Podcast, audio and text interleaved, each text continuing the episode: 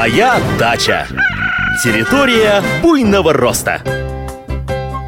Здравствуйте, здравствуйте! В эфире информационно-познавательная, садово-огородная и цветочно-декоративная программа «Моя дача». В студии Михаил Воробьев. Сегодня мы поговорим о капусте. О капусте китайской и пекинской. Это так называемые салатные разновидности. Они имеют очень нежные листья, которые, конечно же, можно тушить или варить, но которые все-таки лучше использовать в свежем виде. Прежде всего, нужно разобраться, чем отличается одна капуста от другой, поскольку они похожи и внешне, и по использованию в кулинарии, и даже по названиям. Тем не менее, это разные ботанические виды.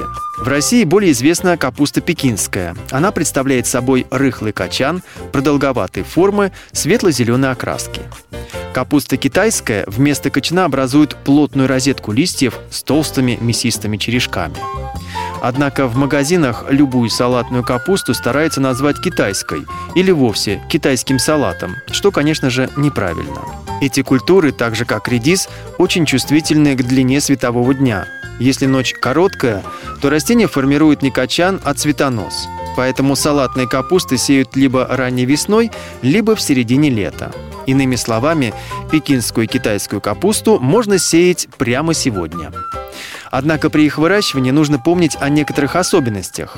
Прежде всего, эти виды капусты плохо переносят пикировку и пересадку. Как бы аккуратно вы их ни проводили, рассада все равно приостановит рост на несколько дней. Поэтому сеять капусту лучше сразу на постоянное место. В одну лунку насыпаем несколько семян, а когда они взойдут, оставляем один, наиболее сильный сеянец, остальные аккуратно выдергиваем.